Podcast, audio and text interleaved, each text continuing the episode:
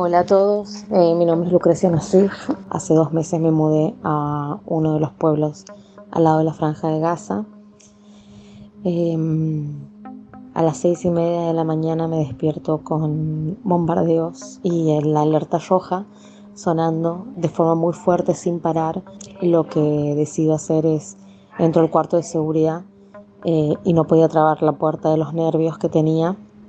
En ese momento sentía pasos, disparos, tiroteos. Esta es la historia de Lucrecia. Es una de las víctimas del ataque terrorista de Hamas contra Israel. Ella estuvo 12 horas debajo de su cama, escondida, y consiguió sobrevivir, por suerte. Otros no tuvieron tanta.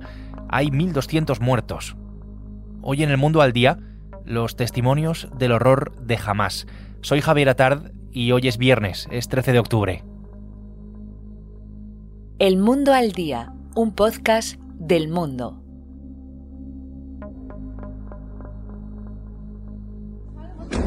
Oh,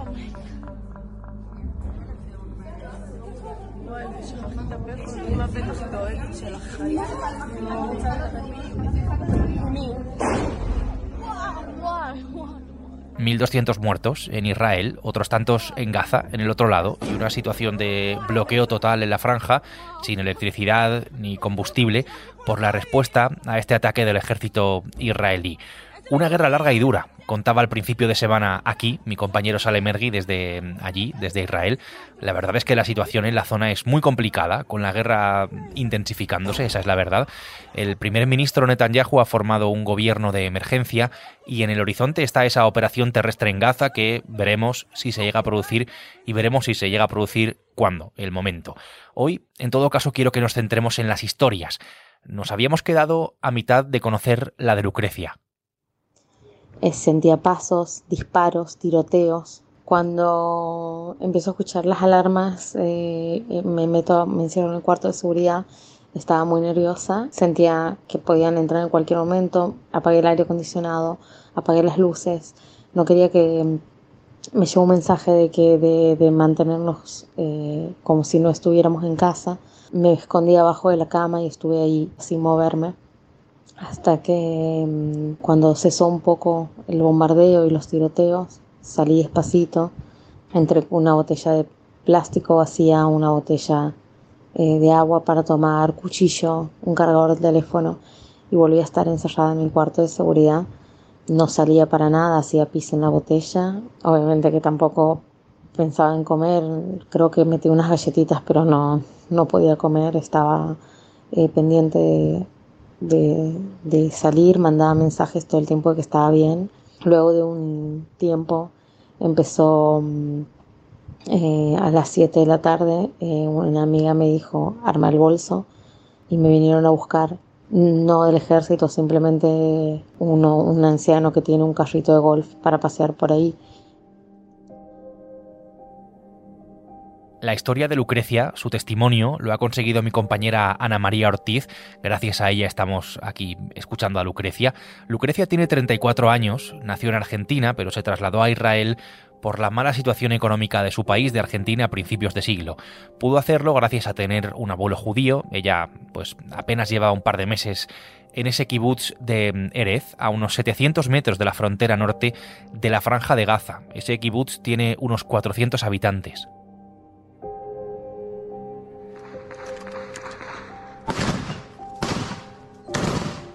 Esto era lo que Lucrecia oía mientras estaba debajo de su cama, porque su habitación coincide con el refugio que tiene esa casa. El miedo era más fuerte porque esos refugios están concebidos para soportar un ataque con misiles, un ataque aéreo, pero no para salvarle la vida a alguien si están entrando en su casa.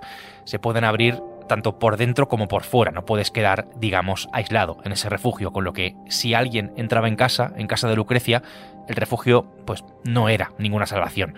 Al final pudieron salvarla. Justo sonaba la alarma, entré y me gritaban, Lucre, salí, y salí en medio de la alerta roja. Me llevaron a la casa de los papás de mi amiga con mucho miedo.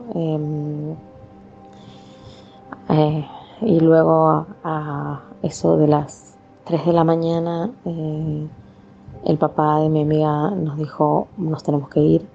Ellos se fueron en un auto y yo me fui en el auto sola. Viajé volando hasta llegar a Beer Sheva, a la casa de mis padres, que no es un lugar que es más seguro, simplemente es otro lugar que por lo menos no había infiltrados terroristas.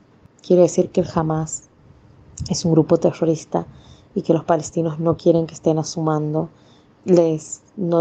utilizan todas las donaciones que les dan para construir armas y para matar a los judíos, porque ese es su único objetivo, pero no para ayudar a su gente, no para sacarlos de donde están, para absolutamente nada.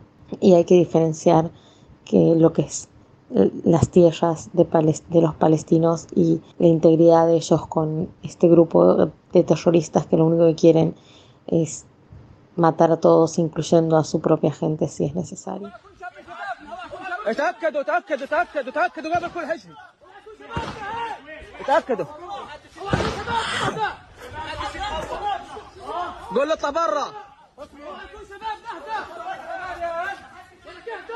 Este era el momento en el que los terroristas de Hamas entraban en uno de los kibutz, esas comunidades que tienen una inspiración socialista y sionista en su origen. Surgieron a principios del siglo XX, son anteriores, por tanto, a la creación del Estado de Israel. Son uno de los pilares, ¿no?, de la creación, decía, e identidad de Israel.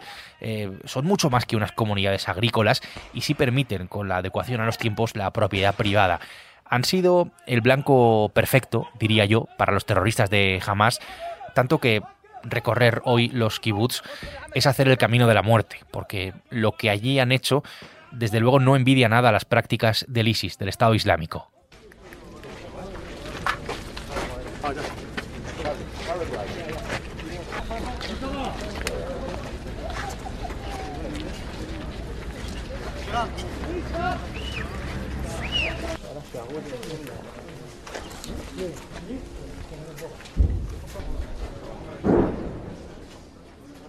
Who could do this? They must have shed their humanity, and what's left is something inhuman. To see baby carriages with bullet holes in them and blood. Who goes up to a baby and kills a baby? En todos los que bordean la franja, las imágenes son monstruosas. Así lo detallan los propios militares israelíes que están haciendo el inventario de la muerte, desgraciadamente. En el de Kfar Aza, 200 muertos. Es el de los bebés. Una auténtica barbaridad.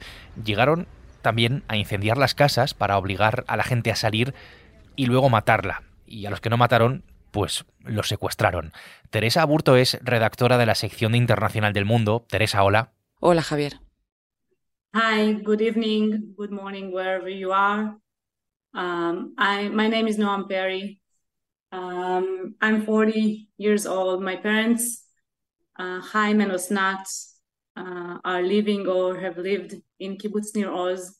Uno de los testimonios del horror de Hamas, otra vez en un kibbutz, es el de Noam. Sí, Noam es una mujer israelí de 40 años con la que hemos conversado esta tarde y, bueno, ella nos ha dado un relato del terror de lo que se ha vivido en su kibbutz, en Nir Oz, que es una pequeña comunidad de 350 habitantes situada muy cerca de la franja de Gaza. Y ella nos ha contado cómo la madrugada del sábado decenas de terroristas invadieron el kibutz, empezaron a perpetrar una masacre contra los residentes, fueron casa por casa. Ella cuenta cómo han matado a sus amigos, gente con la que creció. Dice que no queda ni una familia en el kibutz que saliera ilesa. Entre los secuestrados de su kibutz, que ellos calculan en 80, tienen 80 desaparecidos, es más que probable que se encuentre su padre. Y entre los secuestrados también hay personas mayores de 75 años, como es el caso de su padre, con problemas de salud, y 15 de ellos son niños, incluso bebés. He heard the terrorists break into the house. He was able to push the terrorists away, giving my mother precious minutes to hide. No hay ninguna familia, dice Noam, que no esté afectada, todas las que conoce lo están, por lo menos un miembro brutalmente asesinado o secuestrado, todas. El padre de Noam, Haim, es un octogenario, está secuestrado porque no sabe nada de él desde el pasado sábado. Su historia es curiosa porque su actuación permitió a su mujer, a la madre de Noam, salvarse de los terroristas. Eso es lo que más nos ha sorprendido, ¿no? Que casi recién cumplidos los 80 años, pues él fue capaz de contenerlos, dándole a su madre, así lo cuenta Noam, unos minutos preciosos para esconderse. Dice que ellos se llevaron a su padre, pero que pues gracias a eso su madre está con ellos y cuenta cómo su madre tuvo que permanecer horas escondida después de que se llevaran a su marido, pues temiendo por su vida. Son familias que están realmente desesperadas porque no saben nada de su condición, de si están vivos y sobre todo piden ayuda a la comunidad internacional.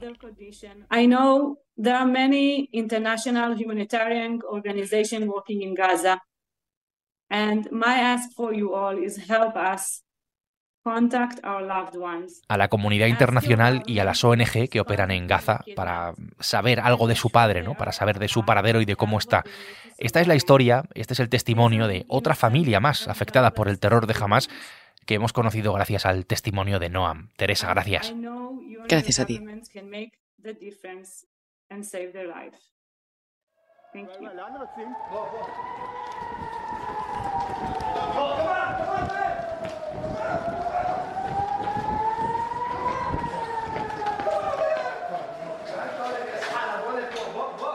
Vamos conociendo historias en todo Israel mientras asistimos a los bombardeos en Gaza, que está totalmente controlada por Hamas, donde está muriendo también mucha gente, cientos de civiles, y donde estamos viendo imágenes durísimas. Es un lugar, lo contábamos, con una densidad de población tal que hace casi imposible pues escapar de la muerte en estos casos, con los bombardeos. En Israel, una de las asesinadas es Maya Villalón, española con doble nacionalidad, española e israelí, una chica de 19 años que estaba haciendo allí el servicio militar. La base en la que estaba pues fue una de las que los terroristas tomaron tras cruzar la línea que separa la franja de la parte israelí. En este momento, hay que recordarlo, también hay otro español que está desaparecido. Mi compañera Lara Villalón está en Estambul. Hola, Lara. Hola, buenas. El ataque de Hamas, del que estamos hablando, deja más testimonios de auténtico horror. Seguimos en la ruta de esos kibbutzim en plural, la ruta de la muerte. Sí, pues en El Mundo hemos contado la historia de Yafis Fider, una mujer que tiene a varios de sus familiares viviendo en kibutz, y tenía la familia repartida por kibutz muy cerca de la frontera con Gaza, a apenas unos 400 metros, territorios que en los últimos años han sido ocupados por Israel. Y esta mujer ha sufrido el asesinato de un sobrino suyo y de dos primos justamente el sábado, cuando Hamas inició la ofensiva en Israel. Los tres fueron asesinados a disparos cuando estaban en la calle paseando un sábado por la mañana.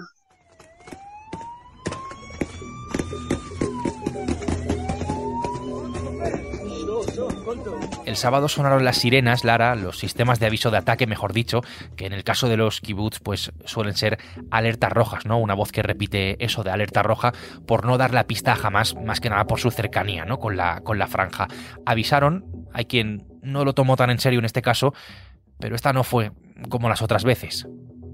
Nos contaba que era habitual que sonaran las sirenas por cada vez que, digamos, a veces hay escaramuzas ocasionales entre Hamas y las fuerzas de Israel. Entonces, cuando suenan estas sirenas, todo el mundo ya tiene como un protocolo muy adaptado en el que o se esconden en refugios o se esconden en otros lugares, y entre ellos tienen grupos de WhatsApp en el que se preguntan si están todos bien.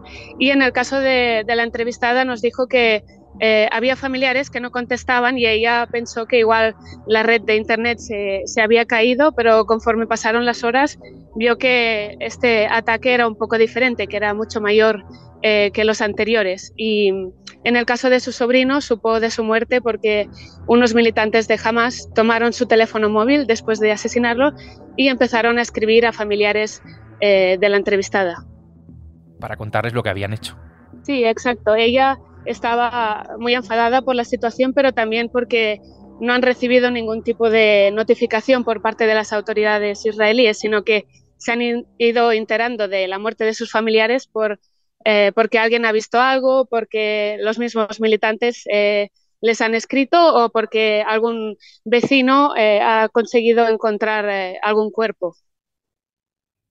Entiendo que para esta mujer y para tantos otros esto es un antes y después absoluto, y esto es muy preocupante porque nos coloca ante otro escenario.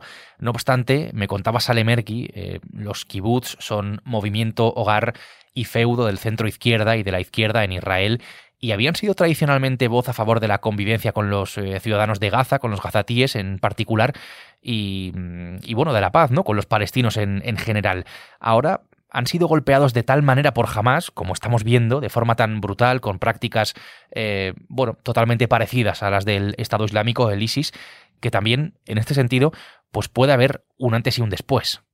Exacto. Ella nos comentaba, antes de este ataque, obviamente no tenía ninguna simpatía por Hamas, pero digamos que sí que creía en encontrar una posible solución en la que la mayor parte de los civiles pudieran tener una vida tranquila, pero nos comentó que este ataque ha cambiado muchas cosas y que siente que todas las personas que quedaban en Israel, que confiaban en una solución, digamos, pacífica, eso ya no existe, y que hay un antes y después, y que el pueblo israelí siente mucho sentimiento de venganza hacia la población palestina, que ven en su totalidad como si fueran terroristas movidos por lo que han sufrido en los últimos días.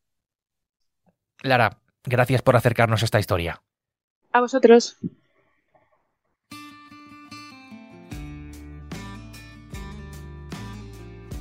Estos son los testimonios del horror, de la barbarie de Hamas, del ataque que ha generado esta guerra, que veremos por otra parte qué camino toma, pero que le ha hecho y le va a hacer mucho más difícil la supervivencia a millones de personas inocentes. Lo vamos a ir contando. Ana María Ortiz, Teresa Aburto y Lara Villalón han hecho posible este episodio del Mundo al Día, un podcast que puedes escuchar todos los días en elmundo.es, en la web del Mundo y en las principales plataformas de audio, donde además tienes la opción de suscribirte. Nosotros volvemos el lunes. Gracias por estar al otro lado y saludos de Javier Atard. Has escuchado El Mundo al Día, un podcast del Mundo.